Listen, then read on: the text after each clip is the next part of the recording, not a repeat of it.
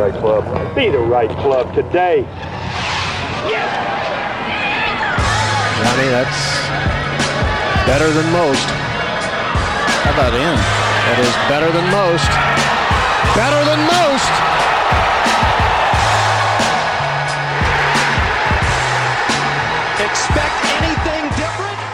All right, guys, welcome back to the No Laying Up podcast. Got a got a nice lengthy one for you today. Had a great conversation late last week with uh, golf course designer Bill Coore. Um, we've you've heard us talk a lot about a lot of his golf courses. Got the opportunity to learn a bit more a bit more from him on where he got his inspiration from and his philosophies. And uh, I know we've done a lot of architecture stuff lately, but I this is this is a really good one I felt and uh, was really really excited that uh, Bill was willing to spend so much time with us. He's joining us as part of our partnership with Charles Schwab. Uh, you know, we've talked, we've had uh, several people on. Casey Martin, Mike Keiser as part of the Challenger series that they do. I've encouraged you guys in the past, go to schwabgolf.com. Check out these videos. They're four minutes long, five minutes long, and just talk a bit about uh, about some of the people that have been really influential in the game of golf in recent years. And Bill Coore is definitely one of them. The, cinematography of these things is awesome, and they're really inspiring for five minute videos, stuff like that. Schwabgolf.com for more information there. Uh, if you guys like our video content, you're going to absolutely love that because it looks a hell of a lot better than ours does.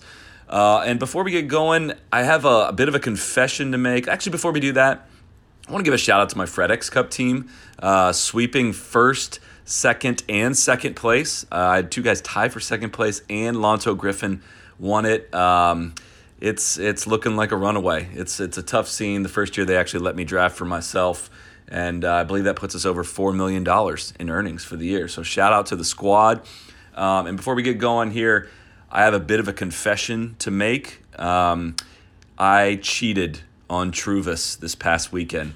I put the soccer ball patterns, the Callaway Chrome Softs, the Truvis patterns that you've heard me rave about. I put them away for a little bit and tried out the triple track. I have not done the triple track. It, it was just a little weird to me. It was a little too much information. I don't trust my putting stroke, and it was, you know, that that line was just a bit too. Much. I, I stand, I mark it, and I stand over it, and I change my line every time, anyways. So the triple track was never that appealing to me. Put the new Jaws wedges in the bag as well. So the combination of those two things, two new things uh, for my game, and I shot my lowest score of the year on Saturday. So uh, yeah, I, I, you've heard me talk a lot about the Jaws wedges, the groove and groove technology, uh, the, the, tightest walled edges that are possible in a wedge, and uh, it's it made a big difference. And the golf ball was tremendous. So I can't wait to see. Uh, can't wait to see what else the triple track brings me. Uh, CallawayGolf.com for more information. Without any further delay, here is the legend, Mr. Bill Coore. Ladies and gentlemen, welcome back to the No Laying Up podcast. Joined today by someone we've wanted to have on for quite some time. is It's Bill Coore from the Coore and Crenshaw Design Group. Bill, thank you so much for joining us. I think we actually caught you at home today. How many days a year are you actually home?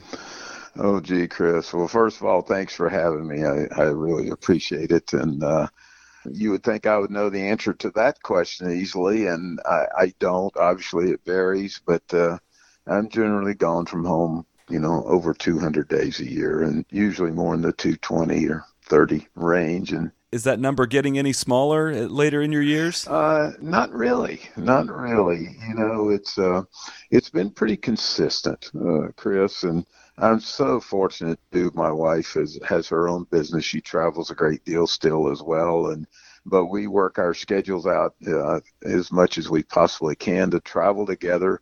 And then, of course, when we're home, we we just stay home. People kid us all the time. So, well, where do you go? Where's your favorite places in Scottsdale to eat or go or this, that, and the other? And we just go home.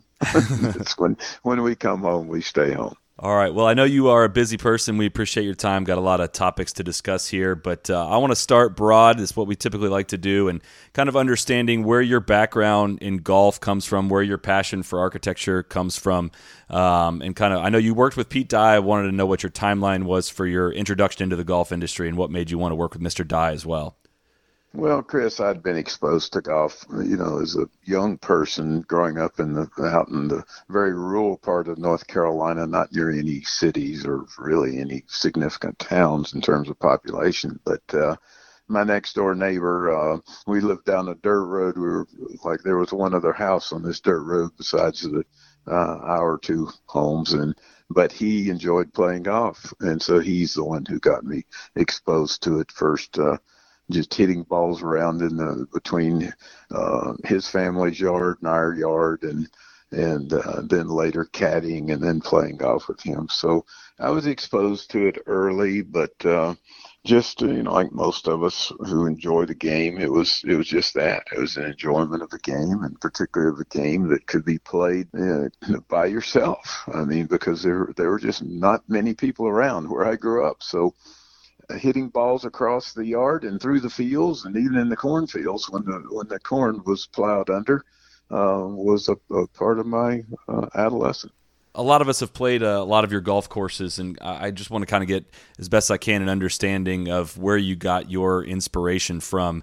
Uh, was there anything you played kind of or encountered in your younger years that kind of made the light bulb go off for you in terms of, you know, what you really liked about golf courses and why you wanted to to design them yourself?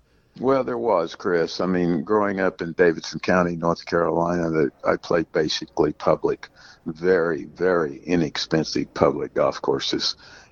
to say they were rudimentary would be a vast understatement. But yeah, that being said, my neighbor took me a couple of times when I was young to Pinehurst and played and then later when I was in high school and uh and in college I would uh continue to go back to Pinehurst particularly in the summers which was their at that time in their you know the history of Pinehurst. It was, it was that was their slow period in terms of uh, resort guests. So the fees were you know heavily discounted, and you could play all the golf you wanted to in one day. And we would often, if somebody had a car, we would often drive to Pinehurst and play 54 holes a day carrying our bags. So without question, playing at Pinehurst, not just on number two courses, number two course, but the others, was my first introduction to what interesting golf and interesting golf architecture is all about.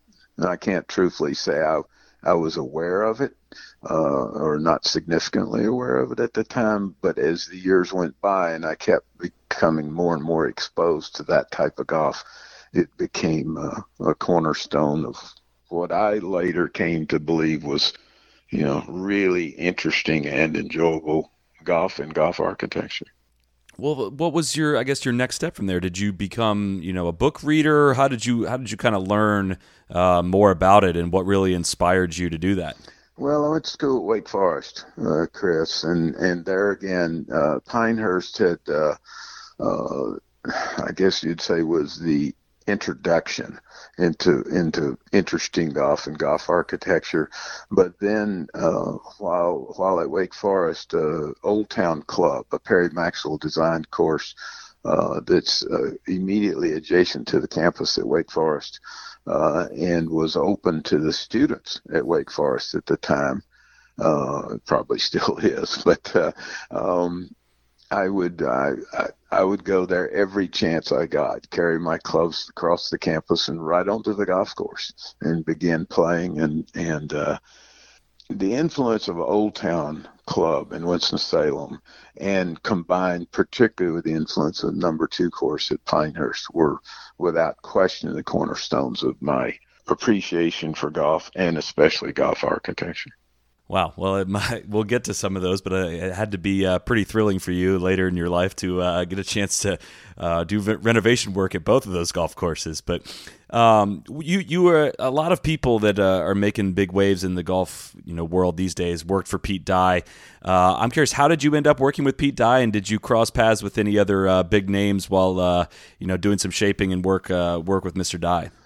Well, Chris, I, um, I I had really no ambition or intention or even thought of being in the golf course design business uh, when I was playing golf. You know, in my early years, and then even when I was at Wake Forest, it was. Uh, I'd actually planned to be a university professor and and uh, play a bit of amateur golf. That's what I I sort of envisioned uh, would be a you know nice way to to you know to go through life and um but i spent a couple of years well more than almost three years actually uh, in the Army. Uncle Sam decided I should do that instead of uh, going to graduate school after I graduated from Wake Forest. And uh, when it was when I was about to to get out of the Army, Chris, that uh, I saw a course that Pete Dye was doing, public golf course called Oak Hollow, not too far from where I lived in in North Carolina and it was very different. I didn't know who Pete Dye was. I'd never heard the name. I knew nothing like that. It was it was in the still in the you know the era of Robert Trent Jones Sr. But I saw this golf course. It was so different. It was very much of the Harbor Town type uh, mode and shorter golf course based on finesse with quirky things like railroad ties and pot bunkers and uh, just so different than than what was prevalent in terms of the courses that were being put forth at the time. And I thought, wow, this is this is interesting, and and it, it got me thinking again about playing golf at Old Town, playing at Pinehurst, playing at different places, and thinking, this is neat. I, I wonder how you do this. And uh, I had no clue, but I was I was then coming upon that you know that watershed event, I guess, of of having to decide am I going to go to graduate school or am I going to do something different? And, you know, once you're away from school for two and a half years, you, it's not necessarily the easiest thing to just go back. And I was fascinated by what Pete was doing there. So I badgered a guy on the maintenance crew uh, to give me his number, his phone number. And I, I started calling Pete just, you know, just out of the blue. He was very polite, but you know he was not certainly not offering anything. But I one thing led to another, and I just I finally convinced him that I I really would like to work on a golf course if you were doing one, and anywhere remotely near where I lived, and and then not too long after that he did start the Cardinal Golf Club in Greensboro, North Carolina, and I could drive to that from you know from my home and I was fortunate enough, you know, Chris, he, for whatever reason, I think it's because I just aggravated him so much probably, but he, he just finally, he told John Gray, who was the, the construction superintendent on that job, he says, give this guy something to do. So I started as a laborer and then an equipment operator and one thing and another. And, you know, it, it, it went from there. But, uh, up until that point, I was really extraordinarily ignorant when it came to golf architecture. I just knew what appealed to me in terms of uh, certain features of, of golf courses, but I'd not studied it that much. It was only after starting to work for Pete and then later going to Florida to work a place called Johns Island in Florida for Pete. And I was so so much not a key person on the crew that when Pete and Alice Dye would go out of town, they would often ask me to babysit their two German Shepherd dogs, Otto and Gypsy, two white German Shepherds at their house. And when I did that, I discovered in the library there all these architect golf architecture books, which I, you know, out of certainly interest, but I probably, to be candid, sometimes boredom, would just start reading and uh, studying. And it was only in later years then that I realized and or discovered that Ben Crenshaw was had been reading these same books. And so that, in in a very sort of circuitous way, became uh, uh, a connection we had even before we knew each other. Well, that's that ties into what I was going to kind of get to next with uh, what what your career steps were after working with Mr. Dye. You, uh, you you broke out on your own there for a while, and then how did you and and Ben end up meeting? How did you guys you know decide that you would be great partners to work together? And uh, how long did you guys know each other before you went into business together?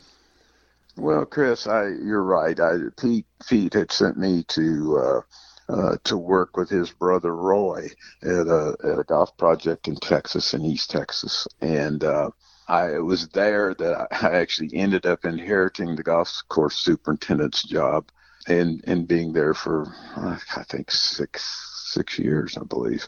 And in, in that capacity, and uh, while that was while I was there, the then project manager of where I was in East Texas came to me one day and he said, "Bill, I know this is what you're doing as superintendent, but I know you've really expressed some interest in the golf course design business, and I know some people in down the Gulf Coast of Texas, and uh, they need someone desperately to be their golf course architect."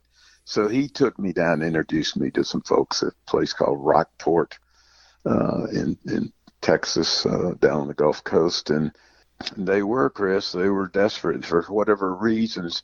They were in the process of building nine holes and had parted ways with their original golf architect, and they had equipment working out there, and they were pretty. They were like, okay, you want to do this? Here's our budget, which was minuscule to say the least. Hmm. And and here's the thing: you can't spend one dollar more. And they're working out there now, so you you can do it if you if that's what you want to do. I, I remember immediately leaving the room, meeting with them, and walking out there and seeing equipment running. And, oh my gosh! So you talk about stepping off in the deep end of a pool. I guess it was, but. uh that was my initial step into golf course design from that project, which, uh, interesting enough, was quite well received.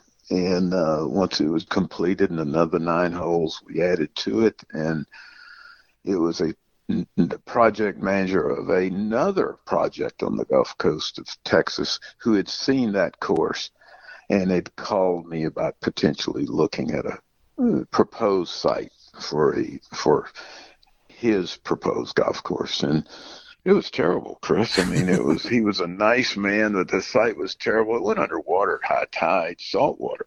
I mean, so even if you dredged it up, it was black gumbo and full of salt. And I just remember uh, saying, his name was Charlie Belair, and I, I just remember saying, Charlie, I so appreciate you thinking of. We just can't build a golf course here. And he said, okay. And then he, he asked me a question that I'd been asked a number of times before, Chris, is like, you know, you've done this interesting golf course, but obviously no one's ever heard of you. And why don't you work with a well-known player? And it wasn't, it wasn't something I'd given really much thought to, nor was I particularly interested in, to be perfectly candid, Chris. So I just I just I sort of passed it off, and he said, "Well, if you could, who would you work with?" Well, this is 1984, mm-hmm. and Ben Ben had just won the Masters, literally probably a month before this, and I'd read well, maybe it must have been a couple of months because I'd read some magazine articles after Ben won the Masters, and he's talking about his love of reading about golf history and golf architecture, and I could tell this like, this guy this guy's actually read about this. He's he's very knowledgeable, you know, about golf architecture and golf courses, and so I just sort of blurted out probably as much as anything to end the conversation with Charlie Belair is just saying, well, I don't know, but if if it were anybody, it'd probably be Ben Crenshaw. He seems to have a love for this and a, and a great knowledge of it. Lo and behold, Charlie Belair took it upon himself to call Ben's then business manager, trying to put get Ben and I to come together at his project that I had, you know, recently looked at. Charlie Belair calls me back and he says, Bill, he said, Ben Crenshaw is coming down here on such such a date. Would you come and I want to get the two of you together? So that's in essence how it happened, Chris. Ben shows up on the Gulf Coast of Texas. I show up the same day. We've never met each other. We're introduced. We're there. We go out to look at this site. Of course, Ben looks at it. And immediately, you know, it's just, well, you can't build a golf course here. he says, this is fine for coastal development of homes, but not for golf. And so there's a whole another backstory of this I won't go into, but it just ended up being that Ben and I ended up spending the rest of the day together, you know, just talking about golf architecture and stuff. And Ben had heard about the course that the guys and I had done on the Gulf Coast, and it was, you know, it was a within 20 minute drive. So we drove over and we walked around the golf course we'd done. And Ben was talking about, you know, he, he'd heard about it, he liked it, and that sort of thing and for the rest of that year and and the majority of the year after, uh, you know, 84 and then 85, we would just have reoccurring phone conversations about golf architecture and courses. And we met a few times and we'd go walk around a few golf courses and there was never any discussion about working together. That just sort of evolved out of this what became, you know, a mutual interest in in the subject of architecture and and uh, to this day, Chris, and I've I've said this before, and but I can recall no great event or dinner or or too many beers or anything else at which point we said, why don't we do one of these? It, there was no absolute moment that that occurred. It just sort of evolved into, well, maybe let's let's just see see if we if we thought about doing one of the uh, one of these courses together, how would we go about doing it? And, and and we went from there. So it really was an evolutionary thing.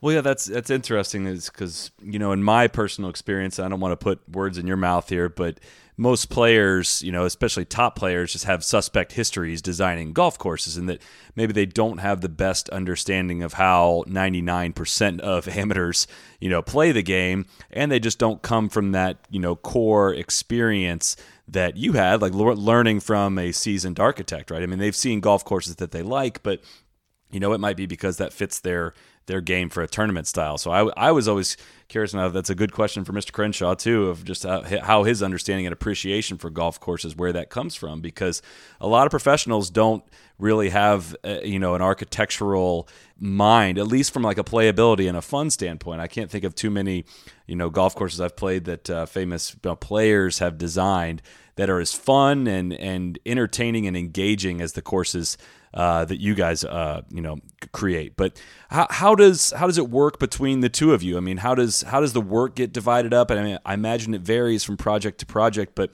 is there override overriding kind of duty understanding between the two of you? Um, not not specifically, Chris. It's um, you know we we explore opportunities in terms of uh, if if if a potential client calls or contacts us about uh, the possibility of working with them on a site, and uh, we try to both go see the you know the proposed site and see if it, it if it looks like it has potential for golf, and um, uh, you know we in, in, the perfect world we try to go together to do that or at least both see it you know at very at different times. There have been times that uh, we've actually agreed to, to work on courses where I only saw the site and, you know, and felt strongly that it was something interesting. And there have been a couple of times where Ben saw the site and thought it was something interesting. And, you know, our preferences and our, uh, well, our, our personalities and our philosophies are very closely aligned uh, Chris, and, and our preferences for property are closely aligned as well. So um, it's been this sort of combination of of studying property and, and then coming to a conclusion whether it's uh, you, both of us standing on the site or one of us seeing it and talking to the other that this is something interesting we should pursue this once that's the case if there's been any more consistent delineation of duties. It's um, I've probably historically in our career uh, done most, not all, but most of the uh, routings for the golf courses, and that's very simply, uh, Chris, because you know, particularly when Ben was still playing a lot of golf, yeah. I had I had more time, right. and routing a golf course is very time consuming vary, at least the way we do it, because we walk the property, we study it, we try to get the feel of it. And it's um, you know, obviously done in conjunction with mapping and that sort of thing, but still, it's a time consuming process. So I have done the bulk of that.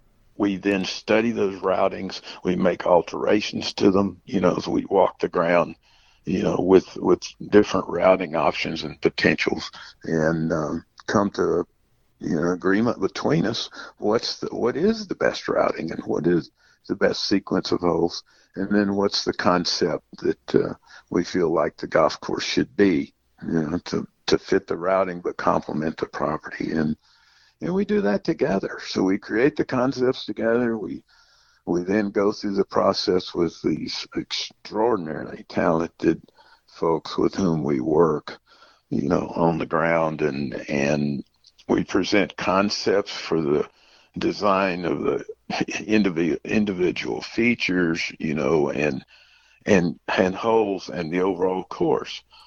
But they're just that, Chris. They're just concepts, and from that point, we become very much editors, allowing the guys we work with to do their own own site implementation of concepts, but knowing they have the freedom to veer from those concepts uh, at any time if they see something in their experience or their from their perspective could actually be better. So that's where we become more the editor type thing, observing what they're doing and then trying to guide the process through it. Well, I was going to save this one maybe towards the end, but this seems like a good uh, a good time to ask it. I don't know if you could tell the story of what, uh, at least the story we heard of what happened with the second green at Lost Farm. The second green at Lost Farm. Well, I don't know what story you might have heard there. Uh, we heard. I don't know who it was. I don't want to. Put, I heard that uh, somebody may have been uh, a little bit. Um, something was still in their system, maybe from the night before, and ended up creating a ridge through the green that was not intended. And then somebody looked at it and said, "Actually, you know what? That actually kind of works." well, yeah, I think what you're referring to is uh, Dave Axland, who's worked with us for so many years. Actually, Dave and I've worked together longer than Ben and I have, and uh, Dave was um, was there at Lost Farm, and we had talked about where the second green was going to be. And we had talked about it could be over here to the right, it could be over there to the left. Or it was a big, wide fairway that would offer all sorts of latitude and different angles of play. And um, yeah, Dave, Dave had gone out and, and the next morning they'd brought some sand and piled it all up, and it was it was piled up kind of in the middle of the green to use either to the left or to the right. And and I remember walking back there and looking at it early in the morning and walking around the Dave and and uh, we were talking about right, left, and you know, just knock the sand down, knock that down. Let's make a ridge, something. Let's see what it is. And Dave literally went down there in a matter of about two hours, knocked it around some. We walked back the fairway and looked at it and thought, let's just make the whole thing green. We'll make what's the part that was going to be the right green is in it, the part that's going to be the left green, and the middle with the you know with the dune ridge type thing in it as well. So that's um, that that I'm assuming is what you're referring to right there. And yeah, that was Dave Axland and that was that was me standing out there. And it's a it's a prime example, Chris, of how we started with a concept of a green in one spot and then looking at it in the field and saying, well, the green could be here based on how the fairway bunkering is going to be and then realizing when dirt, or in this case sand, was piled in between those two spots, looking at it and thinking, maybe the most interesting thing of all is to make it all green, a big, wide, shallow green that you could approach, depending where the pin is going to be far right, far left, or even part, you know, spot or two in the middle near the ridge, would determine how you wanted to play to the fairway. And then once that happened, that dictated as we came back the fairway to do some central type bunkers in the midst of a enormously wide fairway that would, that could present different avenues of play. So that that's a bit of what you're you're speaking of there, Chris. Now, you mentioned their centerline bunkers, and I kind of want to. That's one of the topics I wanted to discuss as well. But you know, people people will kind of kid us for how excited we get about centerline bunkers sometimes. But can you can you explain the concept of the centerline bunker and why that adds so much intrigue to a golf hole? I know some of the uh, some of the, I can picture pretty vividly the third hole at Bandon Trails. Great centerline bunker there on the par five. But you know, why? Why it's a concept you guys use pretty frequently and really well. So explain that to to listeners that maybe don't quite fully understand why. Hey, there's a bunker in the middle of my fairway. What's that doing there? Well, they're they're often so effective in just influencing thought and breaking up the the the what we so often for over a period of years there saw as the best place to play is the middle of fairway, middle of fairway, middle of fairway. You'd hear that on television. You you know you just hear, and the fairways got so narrow that the middle of fairway is the only place you could play, almost to be in the fairway. That became a very standardized form of golf, particularly here in America. But Ben and I were both enamored of uh, so many of the old courses that gave you so much more latitude in terms of width of the fairway.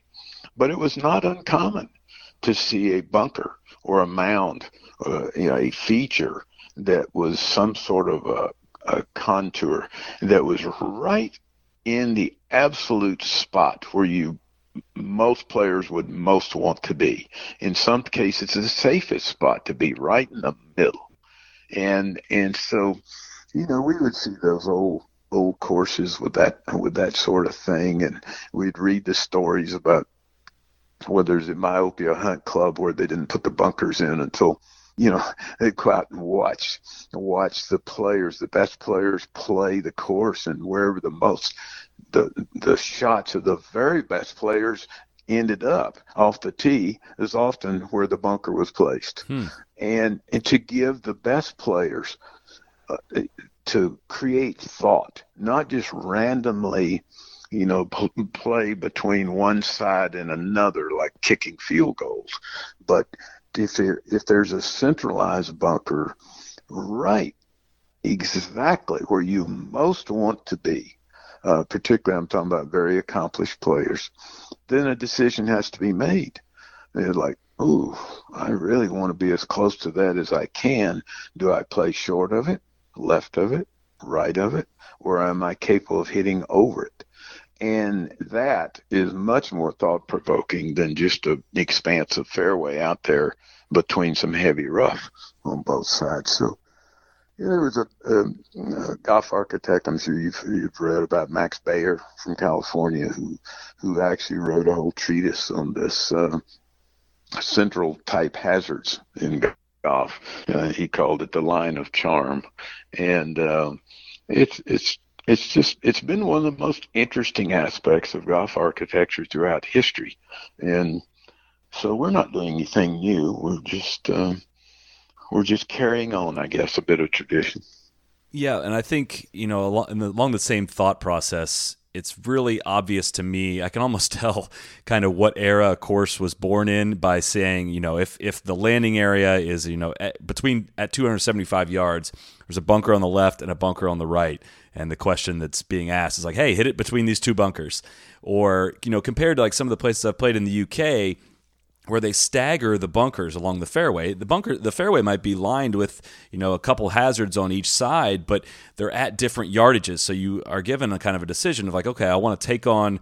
I'm going to go carry this bunker at 220, but I need to stay short of the one at 250. But that's going to bring the one at 235 on the right side into play. And I think that that is the, the the big difference is you know just just giving people that kind of thought makes such a it's such a different more different experience. You know you go to some place like say take hazeltine for example a lot of the questions are like hey i see the two bunkers i got to hit it between. I don't know if i can do it but i that's the, that's really my only option here. And that's just not nearly as interesting uh, of a style of play as i think is what we're what we're talking about here.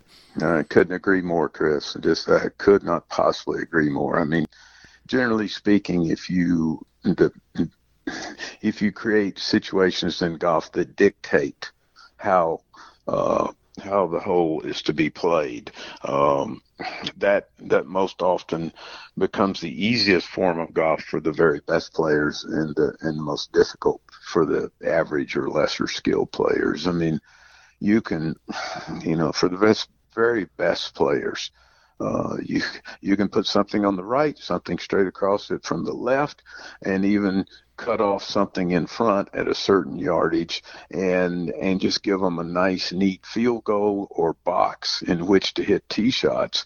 And they can do it. It frames it in perfectly visually. Mm-hmm. and they have the physical uh, skills and talent to be able to hit that shot particularly once they can focus on it and they can do it repeatedly. And uh, and yet the the lesser skilled player is not so sure where his or her ball is going is uh, is a huge disadvantage in that. And as you if you do it more in the fashion you just described, in a staggering fashion, it creates that thought again from those players. Ooh, I need to play over this one, but I better be left to that one or right to that one. I got. Uh, anytime you can create thought, you create interest uh, for all classes of golfers and along those same lines, you know, you talked about it when it comes to you talked about the latitude and what it comes to what what makes it important, you know, to have these center line bunkers. But for for those that you know maybe struggle with the concept of width, what what is I think it can get misconstrued to being wide just means easier. And then when people say they want things wider, they just want the golf course to be easier. How do you introduce more challenge that comes with, say, a wider fairway? And, and kind of explain that for people that uh, maybe just think that wider means easier. Well, Chris, I, I, width we happen to believe is is is crucial to interesting golf uh, for reasons we just discussed about different angles of tee shots and that sort of thing. But I know the perception is that makes it that makes it easier.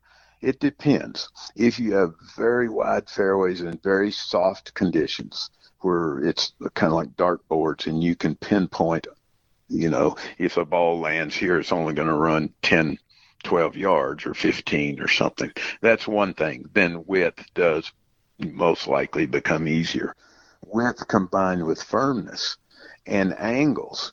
Width, if it's just width straight away with no central bunkers or no central features, then uh, okay, I, I could possibly fall in line with the argument it makes it easier because even if it's firm, the ball's just going to roll further and you're you're hitting down this wide, wide corridor. If width is there, but set on diagonals or different angles and, and staggered, uh, staggered directions off the tee. And particularly that combined with a little bit of tilt of the ground and firmness of the turf then all of a sudden width looks enticing and it, it becomes certainly no more easier and, and not easier in terms of getting your ball into the fairway because with firmness, even with width, if you're playing across an angle, and you say, "Well, I better pick the right angle." If you don't, you play a little too conservatively with the firmness or the tilt of the ground, or all that combined in some cases with some wind carries the ball right through what appears to be really wide fairways into the rough or into whatever is on the you know the far side. And so you it just encourages different angles of play and different thought for can I do this physically or am I mentally set to play this shot on this angle? Knowing that you can do it it allows you to do it but you ha- you still have to be precise. Uh, the, I mean, width, if done really well, can also demand precision.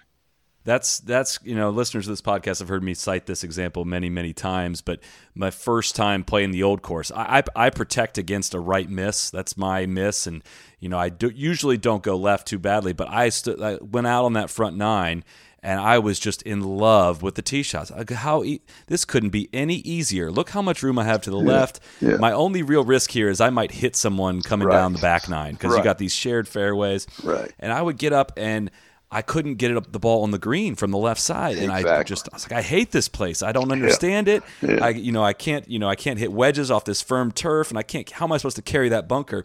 And it took a caddy to point out to me, he's like, no, you need to take on the risk off the tee. You need to play down the right side right. if you want an angle. And the first couple times I did that and I saw the angles, I was like, oh, oh, now, yeah. now I get it. So, but like you said, if it's not firm, then all of that goes away, especially when it comes to the top top level. And Trinity Forest is obviously a well-regarded project of yours. I'm I'm curious, has it has it kind of bothered you or concerned you guys at all how the tour event has gone in its first two years being there, being the AT&T Byron Nelson, either the way it's been set up or like kind of some of the things that players have said about the golf course? Well, I think, you know, Chris, uh, Ben and I and all the guys that worked on it and the folks at Trinity Forest, we, we knew that anytime something is different, yeah, it's going to be uh, subject to uh, um, lots of commentary, mm-hmm. and some of which is, you know, like at Trinity Forest, uh, much of which has been very, very good. Some of which has been far less than positive, you know. So, but we, I think everybody knew that going in. I, I think. Um, I think a couple things have happened at Trinity Forest. One, um, and for good reason, the PGA Tour was very uh, cautious you know, mm-hmm. uh, the first two years, and particularly the first year. Uh, because it was going to be such a different golf course, and you know they, you know they, for as it's been described before, the PGA Tour is an entertainment business. It's mm-hmm. uh, you know they they would like for it to be as positive as it possibly can for everyone, including their players and so they they were they were very cautious about the the the way the course was set up. They were they were nervous about how fast it was playing prior to the tournament. You know how firm the greens were and and and that sort of thing. So they were they were pretty protective. This past year, a little bit less so, but still pretty pretty cautious. I think as time as time goes by. Um, you'll see the course, or at least hopefully we'll see the course, you know, both presented and play more the way that uh, it was it was you know intended, which would be very fast and uh, and very exposed to the to the wind. Which for the first two years, well, last this past year they had huge amounts of rain, so the course played very soft. It rained mm-hmm. huge amounts during the tournament, and then but neither year has there been any wind which for May in Texas is unbelievable. In the spring in Texas, you just expect the wind to come whipping across, you know, particularly in the Dallas area. And that golf course was was a great like a lot of it's obviously it's not a links course it's actually on a landfill but the contours are such and the openness such that it it's presented like a, a, seaside course. And as with those seaside courses, when there's no wind, they play, they can play, you know, quite forgiving. But when there's wind, it's going to be a whole different process. Well, that's the thing is it just it, it they take the, so much of the bite away, and it, whether by you know watering the course or natural rain. To me, and I, I, uh, you can correct me if you disagree here, but I've always viewed any any haz- bunkering hazards around the green usually are not very challenging for professionals. Uh, long rough around the green, or kind of you know ankle deep rough around the green, stops the ball very close to the green. And what Trinity Forest has is it has contours that are going to make your ball run away from the hole and far if you get on the wrong side of it. I, we played nine holes out there in January this past year, and I just remember the low scores from it. I was like, "Oh, we could probably we'll probably tear this place up." Yeah. That was most definitely not the case because it had just tons and tons of bite. So, how do you? Is that something that you know? It's something that a lot of you know golf fans, maybe not a lot of golf fans, at least us here, really want to see the players challenged in different ways other than just kind of the same format week after week. How do you go about you know, with the technology as insane as it is, how do you guys factor in for your championship golf courses that you you you worked on Trinity Forest, Kapalua? How do you guys go about setting up challenges for professional golfers? Well, I would say first of all, uh, Chris, we Ben and I neither have throughout this period we've we've been trying to build a few interesting courses. We've not really done one that specifically for tournament play.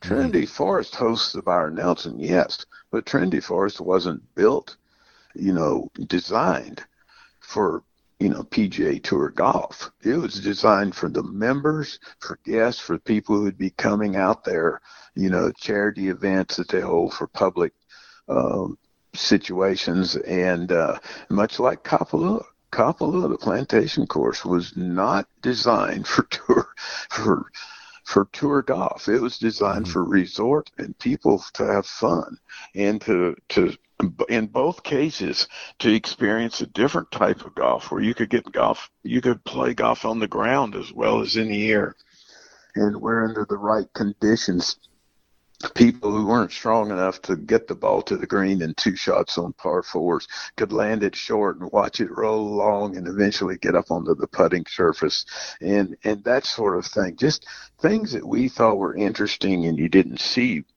that often anymore, whether it was back in the, you know, at the very beginning in the 1990s, like Kapalua, or whether it was more recently, you know, like Trinity Forest. So we we just felt like those two courses, as different as they are, they presented some very very traditional design concepts and an encouragement for styles of play, very individual play, depending on the player, even if they were on very non-traditional type sites. So it was just our way of looking at it and say, we think this is interesting golf and we think it's interesting golf, first of all, for the people who are going to play it on a regular basis. And oh, yes, now they're going to play a professional tournament on it.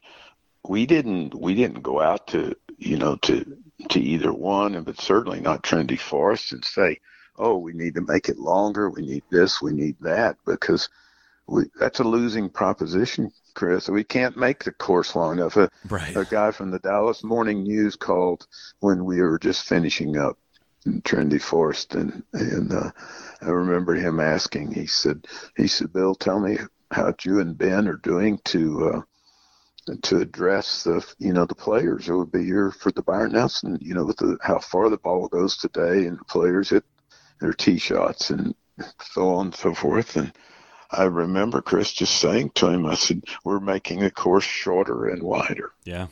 And he, he, of course, thought I was kidding. Yeah. he thought he starts laughing. He says, "No, really. What do you What are you going to do?" I said, "No, that's it. We're making the course shorter and wider because if you, you know, we're giving width to create decisions off the tees, but also if you drive it through the fairways, you're in a bit of a problematic situation." But also to give angles into these greens. If the greens are firm, the fairways are firm stuff, it does exactly what you just described a few minutes ago, Chris, talking about the old course. You can drive it in the far left side of the fairway in on on let's just say some hole at Trinity Forest, only to find out the green is angled such a way or bunkered on the front left or the contours or tilts away from the front left somewhere or another that all of a sudden you go, wow, I can't mm. get remotely close to the hole from here. And that's where I think the uh, the one the, the softness again has affected that, but two, uh, I think the the television networks owe it to the viewers a little bit to start explaining this a little bit better. You know, rather than you know seeing somebody pound a driver and be like, "Yep, that's fine right there." Is No, it's understanding kind of what sides of the fairway you need to be on and why that why that matters.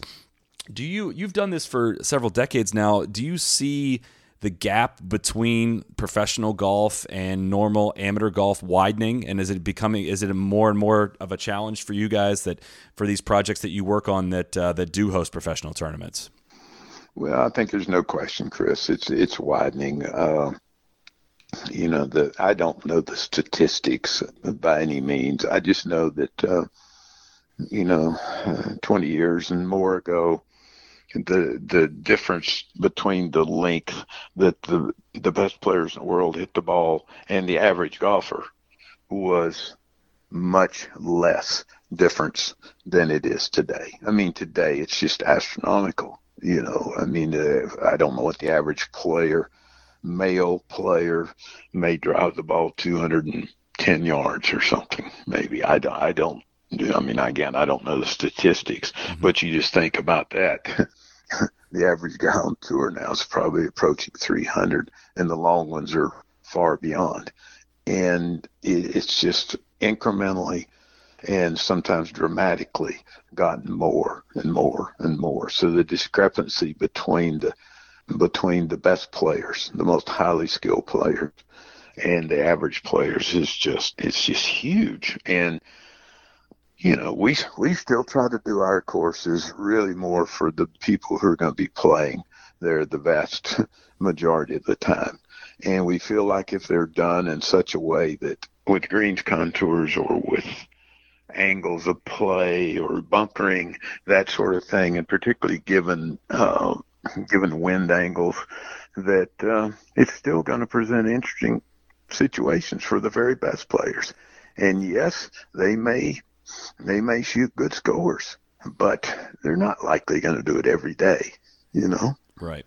Well, yeah, I think it, and kind of going back to what we said, it just there just needs to be that bite. I mean, I I, I really enjoy the idea of you know giving players opportunities for birdies as long as there's a risk that comes with that. And I feel way too often in professional golf now, it's very safe, very very easy pars and you know it still might be a challenging birdie, but there's just not that you know dividing line of hey, I may make bogey if I go with this pin, but I might make birdie. It just seems um, kind of. I mean, for somebody that's done this for so long, does it frustrate you at all, either with some of your own work or some of the the, the people, the architects that you admire? And I personally, I mean, I consider golf courses that are you know not only are they historic, but they're all they're works of art. I mean, and to see some of them rendered obsolete, does it does it frustrate you at all? Kind of that we've traded in, you know, for the, the sake of I'm not really sure what. I mean, it's it's a lot of revenue for uh, a lot of people at the top level of the game, but is it frustrate you at all to kind of see where the game is heading technolo- technologically? Well, I think I, I think without question, Chris. I mean, I, I think, of course, you know, I'm getting to be a pretty old guy now, and I, but I think you'd talk to almost anyone of of my generation or even even younger, uh, but who who were still exposed to a different type of golf, which was which was much more strategic and um, uh, you know, just a, just involved a, a lot of different thought processes than than what we tend to see today. I think I think we do appreciate what we've what we came to know years ago, and you, you did. I mean, you had to appreciate watching someone like Sam Snead hit a long iron, or Tom Weiskopf hit a long iron. I'm I'm talking about just amazing when hitting long irons. Very few people in the world could do. And I'm talking about even among the best players, they didn't do it mm-hmm. all that well. And it was just it was just incredible to watch extreme talent and the and the way they would the way they would figure out how to manage their own games and and uh, get around the golf course. And uh, it seems like the older courses just allowed people different ways to play. They did again. They just didn't dictate so much that you have to hit between. You know, you have to hit to a certain distance at least to even get in play, and then once you're at that distance, you have to hit between a point on the right and a point on the left, the field goal again. You have to do that, and you have to play the green and carry the ball in the air to the green. You know, between two bunkers or over a bunker or something. The green, it just seems like a lot of the older courses just gave you different ways that said, we're not going to tell you how you have to play. We're going to give you options and we're going to let you figure out what's the best way for you to play. And I think in, you know, certainly in years, years gone by when you saw even among the most successful players in the world, you would see really extraordinarily long players but they could also be mixed with uh, players who literally drove the ball not tremendous distances past the average the average uh, the average male golfer and yet mm-hmm. they you know some of these players were highly successful in tournament golf and you could see how you'd go watch them play and and and just watch how each each type of player would uh, uh, would con- go about his business you know, and mm-hmm. I think that's much, quite frankly, I think it's much more interesting to watch women's golf. Yes. You know, because I think you still see that today.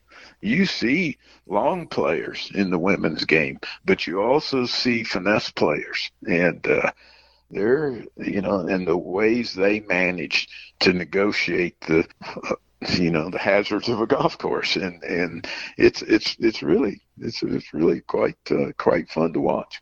I agree. Yeah, the correlation with driving distance and, and accuracy. I mean, it's it, that's the thing too. These guys are so freaking accurate with the drives, not only hitting them far, but the correlation has never been stronger towards uh, towards shooting low scores as it is with hitting the ball really far. But um, we, I, I, I can't believe we made it this far without talking Sandhills or really Pinehurst. But I want to start with Pinehurst. It's probably my favorite golf course to play in the United States for a place that meant so much to you growing up and getting I finally getting getting the chance to uh, lay your hands on it.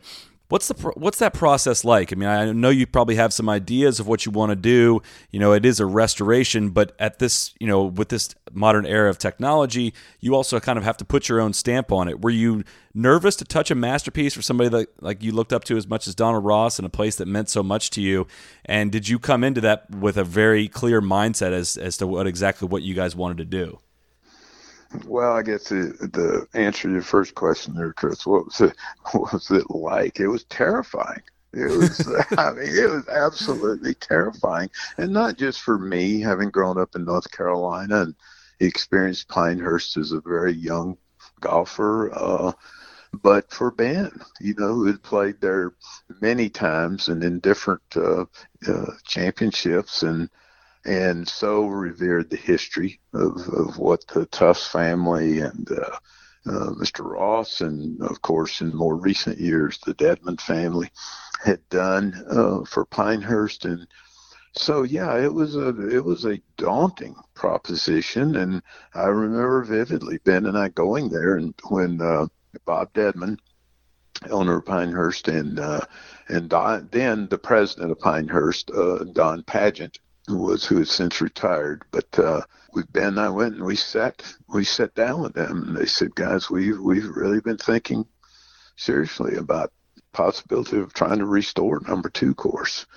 and uh, we'd like for you guys to talk to us about it. And I remember Ben and I both we were just kind of like, well, maybe the first question is restore it to what? It had evolved so far from where you know had the type of course it had been when Mr. Ross was alive, that you you had to look at it and say, what what era of Pinehurst number two are we go, going to try to restore?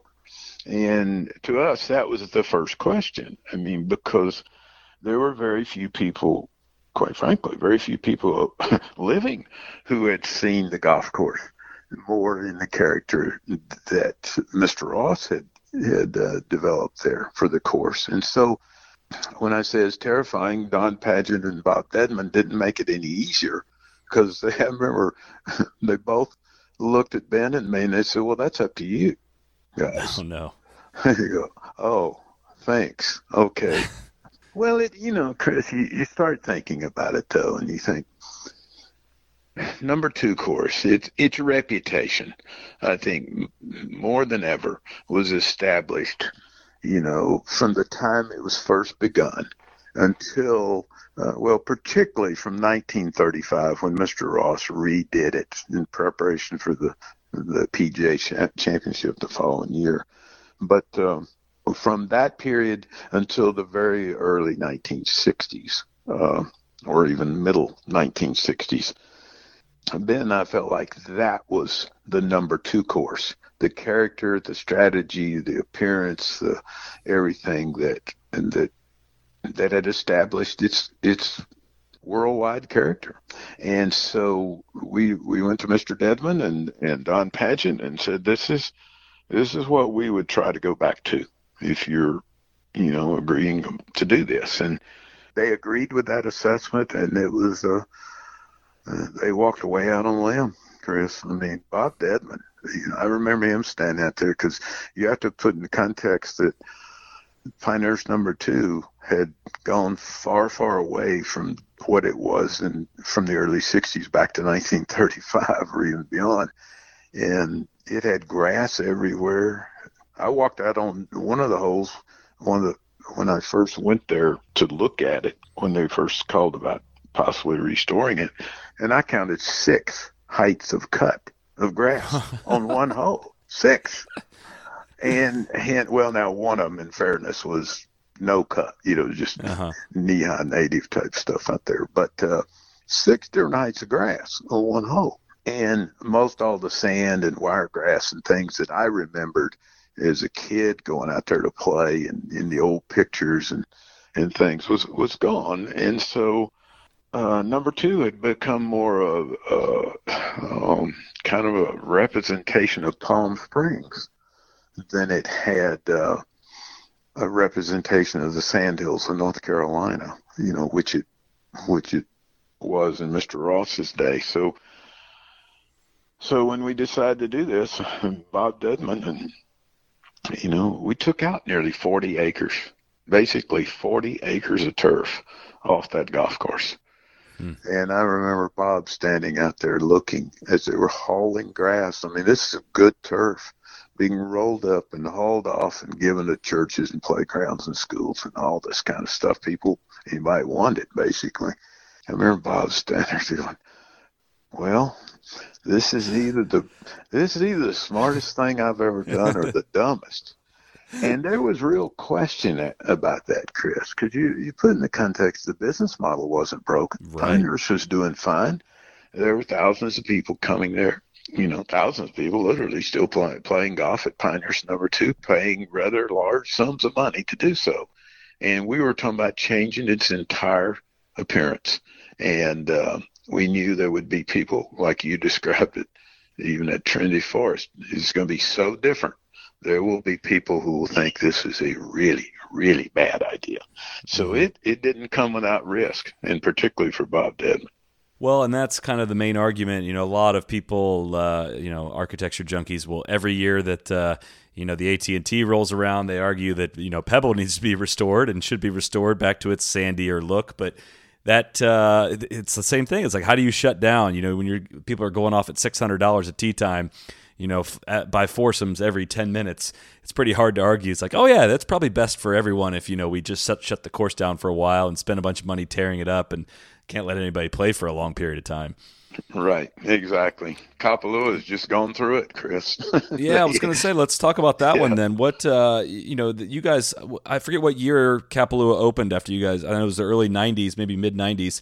Um, what what had happened to Kapalua over over time that you know caused you guys to come in for refinement, and what uh, what will that look like when people see it in January?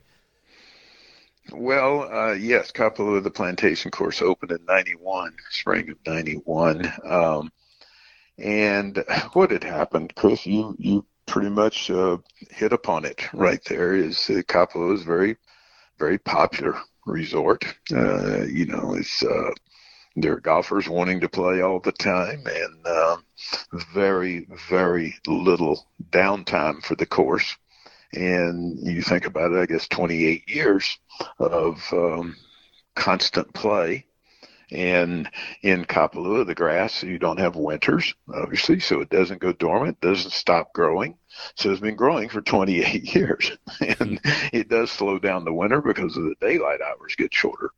But still, it um, it had evolved over that time period from a golf course that you could use the sweeping, just sweeping long contours of the land.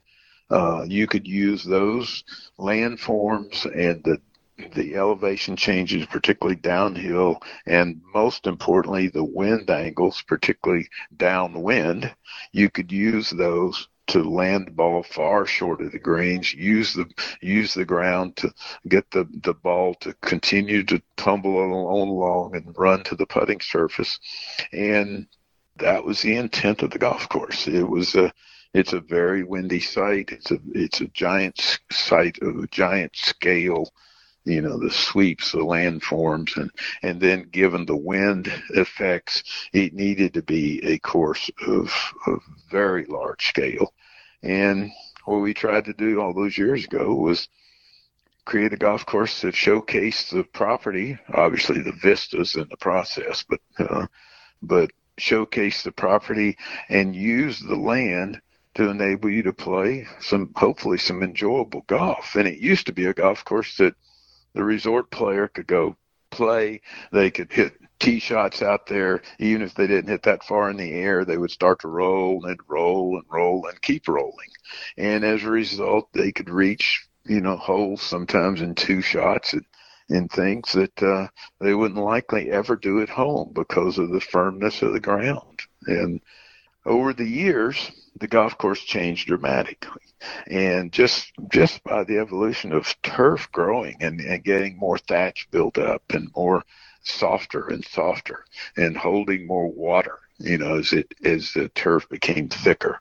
And um, so it became a golf course where tee shots would go out there and not roll very far. Mm-hmm. And uh, the course then became far too long for the resort players. And in the process, it became far too easy for the best players in the world who were hmm. playing there in the Tournament of Champions.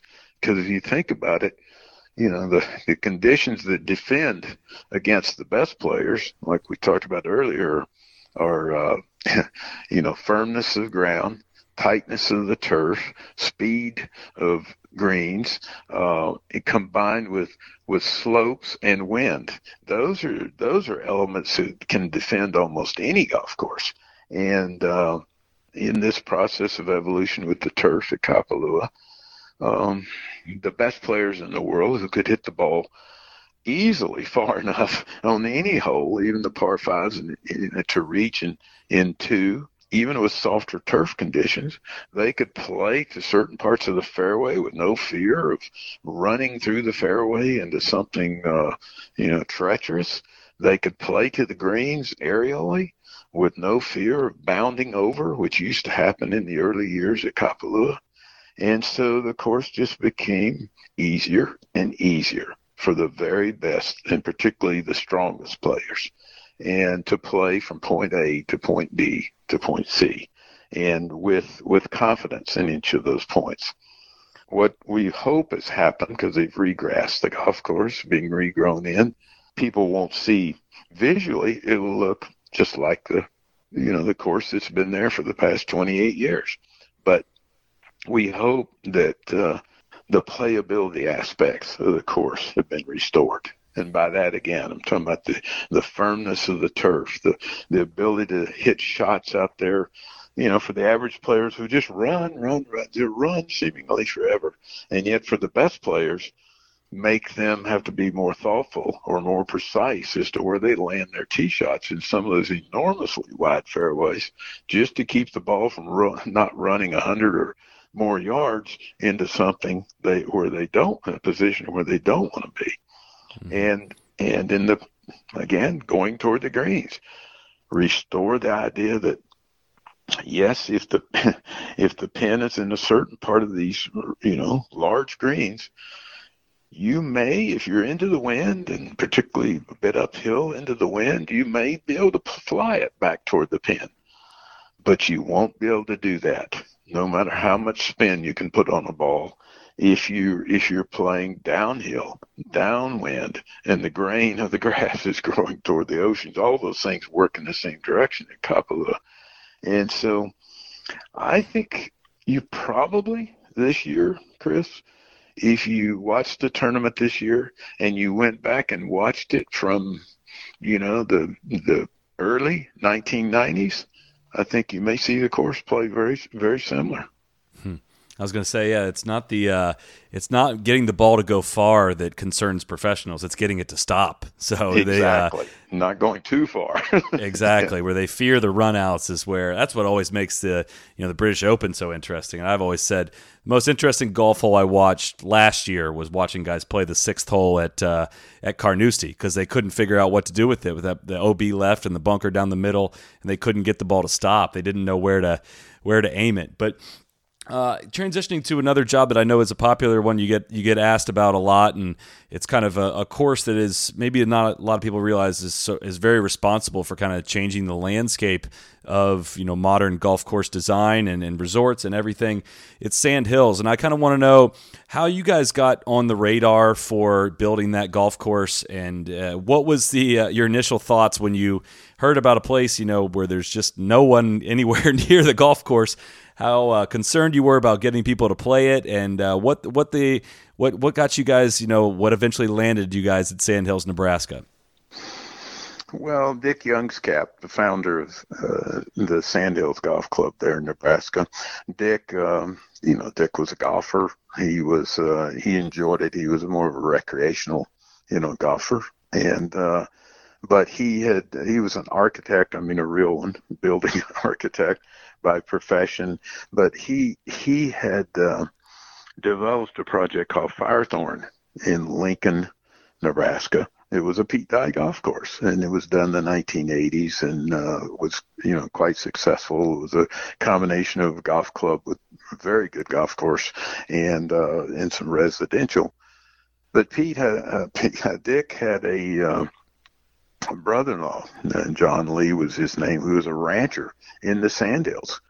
And Dick and his wife Barb would you know, on a fairly regular basis, go up for family gatherings and things to the Sandhills and he would drive through this all these sand dunes and and uh he he would just you'd have to talk to Dick about this, but my my sense is he he just kept visualizing this this looks like what I see in Ireland and Scotland and these places, these classic old courses and this may be ideally suited for golf and and he uh, he came up with a this idea that uh, maybe we should explore the possibility of building building a golf course. And uh, Chris, to say it was uh, it was uh, most people thought it was outlandish. It was uh, you know you've heard of Crump's Folly at Pine Valley. Well, believe me, Youngscap's Folly at the Sandhills was equally ridiculed. You know, in the beginning, because there are no people. There's two people per square mile on average, where the Sandhills was built. and yet Dick was a firm believer that the best golf courses in the world are site driven and not demographically driven. That if you found a really, truly special site and did something complementary to that site, he had the chance to do to do you know just a, an extraordinary golf course. And that was his his background with this. And so he he was sort of tiptoeing in all this, but had been thinking about it, and he asked Ben and I to come and take a look. And I remember when he called to ask us, amazing enough, we were both in the office, and he called to see if we might come to the Sandhills in Nebraska. And, and Ben and I, neither one had been there. But it was interesting, Chris, because years before, in uh, I want to say it's in National Geographic magazine. Ben had read a story about ranching in the sand hills of Nebraska. And he talked about remembering so vividly the photographs that accompanied that story he he would just remember looking at it, wow, that, that, just looks like golf, you know. Mm. And uh, the story was obviously about ranching and not golf. But Ben's uh, recollection, he soon as Dick Youngscap said Sandhills of Nebraska, the proverbial light bulb went off with Ben. Like, whoa, I I I, I remember what those photographs look like. I'd like to see that. In my case a very similar thing happened on that same phone call because when Dick mentioned the Sandhills, Nebraska, I I remembered years before I was doing some work at Prairie Dunes, you know, in Hutchinson, Kansas, and Doug Peterson, who was then the superintendent at Prairie Dunes and was originally from Nebraska. I remember walking down the eighth fairway at Prairie Dunes and just an extraordinarily beautifully contoured fairway in the dunes and and I remember saying to Doug, Doug, can you imagine having a piece of property like this to work with? And Doug Peterson turned to me in the eighth fairway at Prairie Dunes. He said, Bill, I know where there's land even better than this. And I looked at him. I said, Where? He said, The Sand Hills in Nebraska. And of course, I'd never been to Nebraska, so I thought Nebraska was just a cornfield, you know, flat. And when Doug Peterson said that, and I remembered because not long, but well, it had been three or four years before that, I was having a conversation with Ron Whitten, the architecture editor, still to this day, of Golf Digest. And Ron's from Nebraska. And I remember asking him, I said, Ron, you know, what of all the places, what's the best land for golf you've ever seen? He said, Sandhills in Nebraska. And so when Dick Youngscap mentioned the Sandhills in Nebraska, I'm thinking about Ron Whitten, I'm thinking about Doug Peterson, and Ben's thinking about the, the photographs he'd seen in the article about the ranchers. And we both just kind of look at each other, we'll be there. so, yeah, it was, uh, and of course, when we got there, it, it uh, you know, it's just, uh, you have to experience it to believe it. Well, that's the thing is, you know, uh, architects dream of, you know, great sites to build golf courses, but is there, you know, the way I, the stories that I've heard from Sandhills, it sounds like your guys' issue was it was all I don't I don't mean this lightly. It was almost too good of a site for golf, and that you're once you got there, you're a bit overwhelmed with the options you have to do a routing. So uh, the story is a bit famous at this point, but how long did you walk the routing, walk the land before you came up with the routing, and how how many holes did you guys come up with, and different routings did you have before you settled on the final eighteen?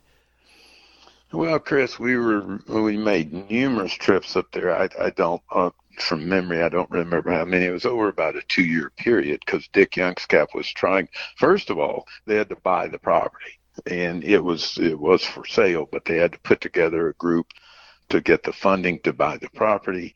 Then Dick had to put together another group to to get some funding, you know, to to build the golf course. And so that was a you know a, a laborious and time consuming process that he was going through. Meanwhile, Ben and I were going up there, walking around through all those dunes and trying to narrow it down. First of all, it was 8,100 acres, so you know, you got to narrow it down, and that didn't take too long to get down to a thousand acres.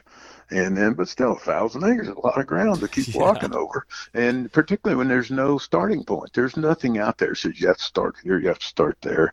Topo maps were worthless because they just had, you know, contours on a topo map, which was uh, didn't have any aerial photography then, and with topo. So we just had, uh, you know, if you had a topo map, it just it, it just looked like 10,000 Cheerios, you know, on a on a piece of paper. So it it didn't tell you much because you didn't know which little dune or hole you were standing in, and um, it was just a process of of going up, spending like a week or sometimes 10 days at a time and just wandering about and marking things on the ground and remembering where those were and just trying to put together holes and yes, there's that what's now become quite, I guess, well-known story that we did. We we laid out 118 holes. Actually, actually, you could almost say it was 132, but uh, there we we eliminated some pretty quickly. But uh, that were on the ground. But obviously they weren't going to all be there. They crisscrossed each other as soon as as soon as you decide we'll pick this one and that one, you probably eliminated three three others, you know, or more. And it it was just this process. We had the luxury of time, and so it was a process of wandering through there, putting it together, and then finally at some point saying this is what we're going to go with. You know, we're going to go with this, knowing, as has well been the case, that people would come up there and say, "Oh, you could build holes anywhere." Well, that wasn't quite correct. You go walking around through there, you find out you don't build holes quite anywhere. But we knew that we had an ex- well, we had just one of the world's extraordinary pieces of property to work with, and if we didn't build a truly extraordinary golf course, we failed. It was that simple. And so there again, that I've had people say, wasn't building the Sandhills, wasn't that a lot of fun? There's a lot of ways I'd describe it, and rewarding is maybe at the top of the list. Fun, hmm, I don't know about that. uh, you know, but just the, the the extreme potential it offered made it a uh, again kind of like Pinehurst, a quite frightening proposition because you knew the odds for failure could be extreme. But no, we put together the, the, the final 18. that we felt like we wanted to build. And I remember walking out there with Ben, no, just the two of us. The course had not officially opened, and he and I were out playing golf on the course, and we were walking along, and we were nearing the end of the round. And I, I said to him, I said, Ben, is there anything else we should have done? Because the worst thing we wanted to do was to go out after the course was finished and say we should have, we should have gone there, we should have gone here. And I said, Is there anything you would change now that we're out here in the midst of it with the finished product? And he said, No, I'm very happy. And I was too, you know. And so, you know, it's just it's just one of those uh, extraordinary opportunities, Chris. And you mentioned the, the effect it's had on golf architecture. We we we just knew it was an extraordinary opportunity to do something special, but we never never in our wildest imagination dreamed that uh, it would have the effect that that it has had on uh, on golf architecture. So the the effect that I was you know mentioning that you acknowledged there was you know what came next maybe not necessarily next but the Sandhills was a big inspiration for Bandon Dunes. So I want to know where your you've done a lot of work with Mike Keiser in the uh, in the third 20 years uh, 25 years since then. Where did your relationship with him start? And were you were you guys ever in the running to do either of the first two courses uh, at Bandon Dunes?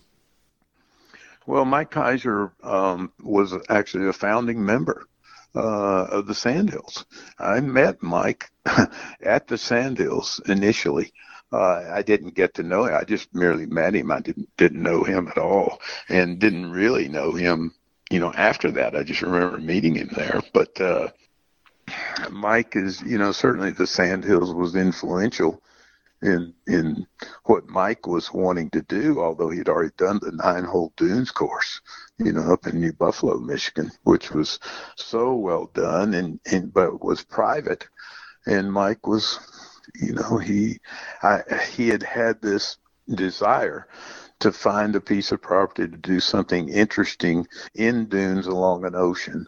This all tracks back to his his particularly a trip he took to Dornoch in Scotland and his love of seaside golf. But uh, he Mike was the I think I think he would tell you you'd have to ask him, but I think he would say that Sandhills was influential, you know, into his thinking that he would he would start to pursue one of these things. His, his difference was he wanted to be public access golf.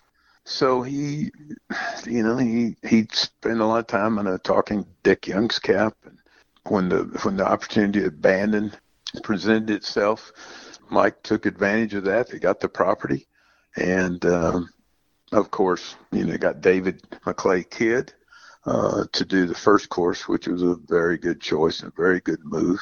And uh, on Mike's part, but I think Mike would be the first to tell you, uh, Chris, he wasn't sure that Bandon was going to be a success. He thought he just wanted to see what this was like to build a course in the dunes on the ocean. And he, I've, Mike's told me he felt like if it, if he could just break even with it somehow, it would be a success. I'm not sure he ever really, in the beginning, initially envisioned multiple golf courses there. And as you know, as, as Bandon went the first year and was so successful, it, it gave reason for Mike to expand and, and move into what uh, became Pacific Dunes, which was certainly established Mike's principle of its geometric, not necessarily arithmetic progression, in that one plus one is three, not just two, in terms of its appeal to bring people and as Mike would say, you need two courses for a destination. And um, what Tom Doak and Jim Urbina and the guys that did at Pacific Dunes, of course, was just extraordinary. And the combination of that with Bandon Dunes Golf Course cemented Bandon Dunes as a golf destination. And, you know, did did Mike consider us to do one of those? Um, yes, he would say I would defer to him to give the correct description, but sure. in general, in general, he I've heard him say more than once that he did consider us uh, to do the course at Bandon, um, but we had just finished the Sandhills, and he just he just felt like he would be better going in a in a different direction to not have Bandon be perceived as just you know coming along in a line of of things that we were doing, and he, his was absolutely the right decision. That being said, it did lead to later. You know, he did contact us about the uh, doing what became Bandon Trails. And then, of course, later the preserve, and then here most yeah. recently the sheep ranch. I was going to say the the relationship has worked out wonderfully, but were you guys at all hesitant to be the first inland course at Bandon? Did you, uh, you know, was there what was that kind of process like for you guys, or were you just pretty much thrilled to be uh, working on that property? You know, it wasn't. Uh, it it wasn't a serious concern of ours, Chris. I mean, Mike, when he first called, he was very candid about it. He said, Bill, you and Ben may not be interested. This is not on the ocean. It's going to be perceived as the course, not on the ocean.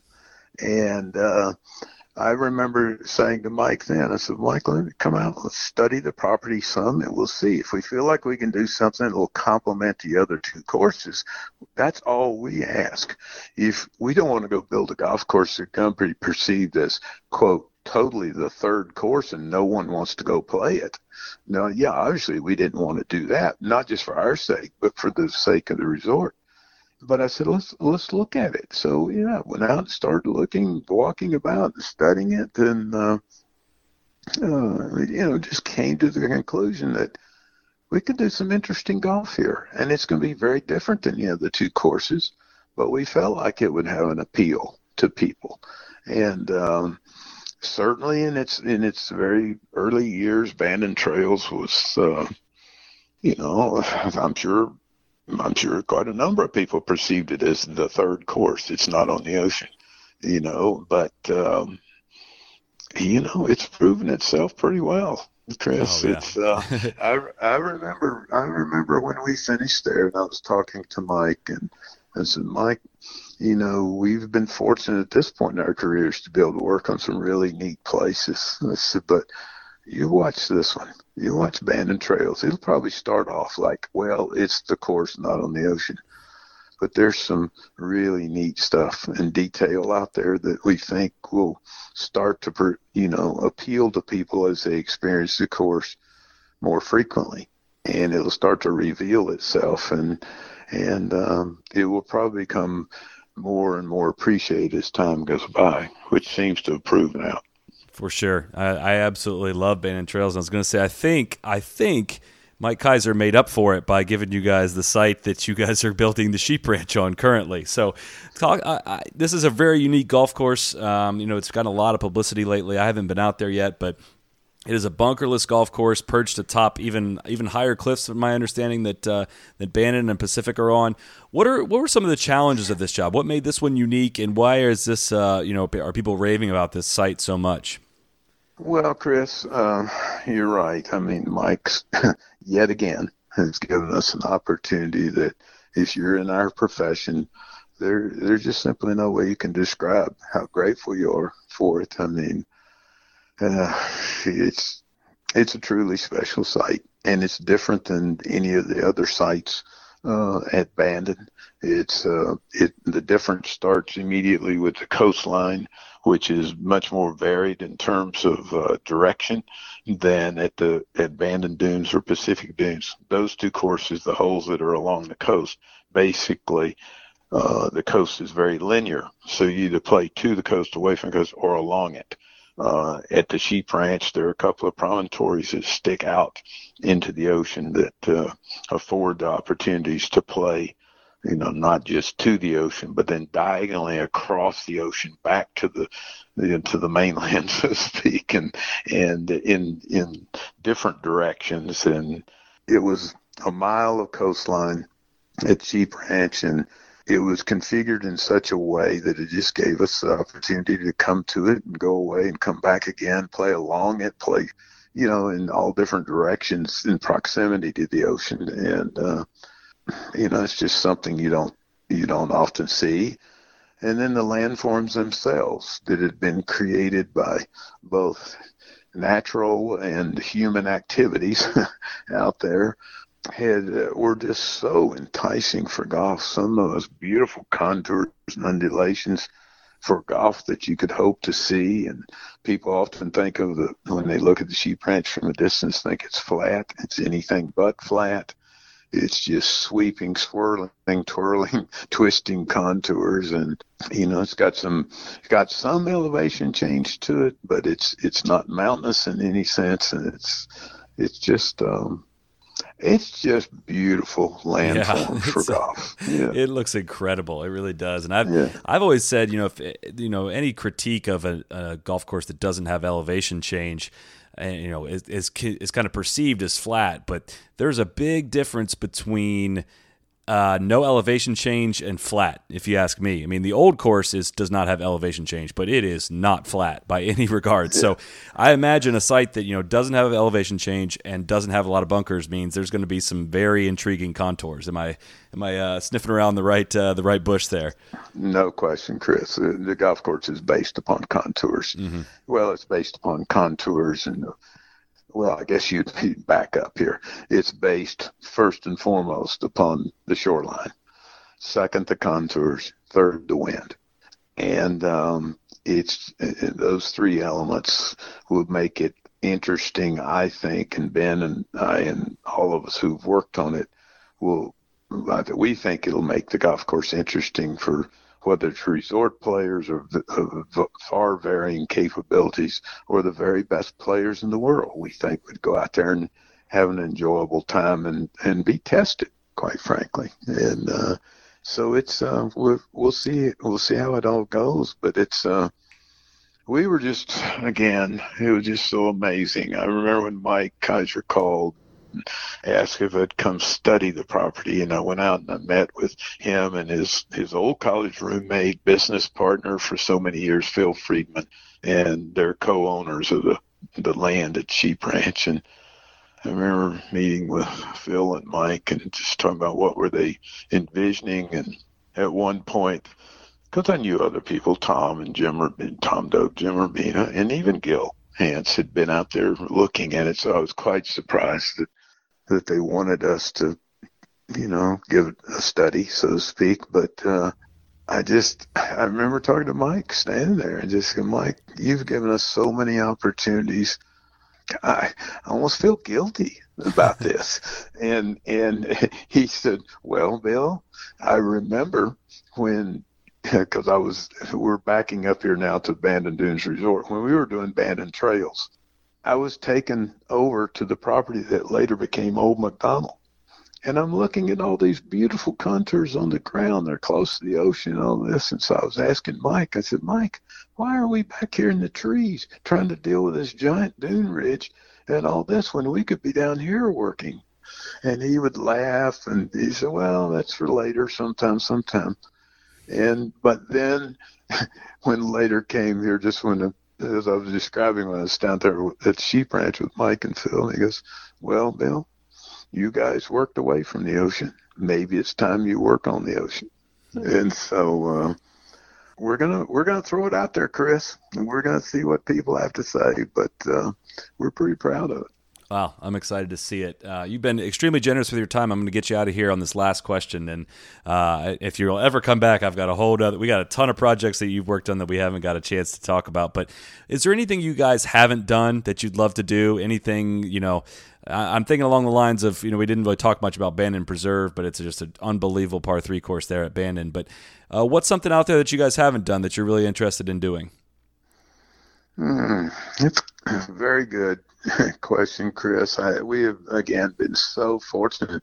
We've been given truly extraordinary sites to work with. We've been we've been given some we've uh, been given and accepted some very difficult sites to work with.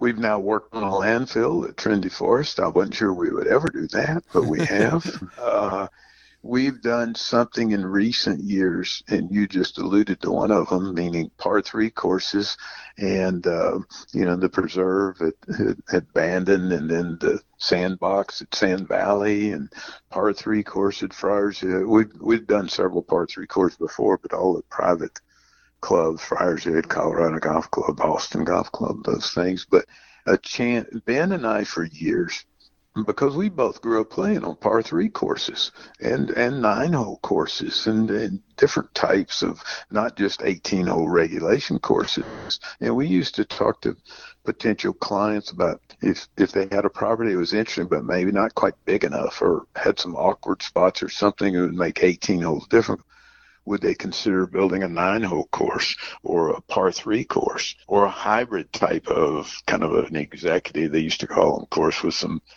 a few fours and mostly threes and maybe an odd five or something those arguments or those those requests years ago just fell completely on deaf ears because anything other than 18 holes was considered to be not proper mm-hmm. and and not marketable and we've we've enjoyed working on these par three courses so much. There again, thanks almost entirely to Mike Keiser, because even though we had done par threes at some of the private clubs we'd worked with, they weren't getting, you know, for obvious reason, very few people saw them, a lot of attention. And then Mike decides to do the par three at Bandon, and suddenly par three courses are in and people want them. And now you see them starting to be built, not just at private places, but resort places. And, and my sense is, you know, they, they will make a comeback into public golf, um, even municipal golf. And that's, that's fantastic. I, I, beyond that, I don't know. We've, we've done, let's see, we've done two, two nine hole courses through the years. They're both at you know membership clubs, so they don't get recognized much. It might be fun to do a, a nine hole course. Without question, we would be interested in doing another course similar to what we did at Farmington Country Club in Charlottesville, Virginia. Their East course, as it's known, which was a was a nine hole regulation course. It's their third nine but uh, was a regulation nine hole that was highly underutilized by the membership, and it was converted into a practice area, teaching area, but a hybrid type course with uh, short fours, one short par five that plays back up the hill, and a majority of par three holes, and it was just fun to do. It was fun to do. My understanding from from listening now over the last two years is that it's been extremely well received and, and fun to play. And for members and their guests and and uh, certainly for time constraint reasons, but just as importantly, just from the enjoyment aspect. So maybe some more, maybe another one of those somewhere. There you go. Yeah, that's you know I see how little land some of these uh, par three courses take up, and how much fun people have on, on them, and you know oftentimes 36 holes is too many holes for uh, people in one day, but you know 18 plus a par three is just the right amount of balance. So uh, I, really enjoyed yeah. seeing those pop up in, in a lot of these places. So no, no question, Chris. I was I literally was at Pinehurst last week, and I was walking past the cradle, the par three course oh, yeah. there that Gil that Gil Hanse and Jim Wagner uh, designed and built there. Did such a beautiful job, and it was just jammed with folks playing and families and different age groups and stuff. It was just fantastic, and a lot of smiles out there. A lot of people are just having fun yeah. on that little hill. Yeah. So, all right, Bill, thank you so much for joining us. This was extremely enlightening. I know it took a ton of your time, but uh, I know our listeners are going to really, really appreciate this one. So thank you so much for your time and uh, enjoy your time at home. And we'd love to have you back sometime. Okay. All right, Chris. Thank you so much. I appreciate it. Be the right club. Be the right club today. Yes! Johnny, that's better than most. How about in? That is better than most. Better than most.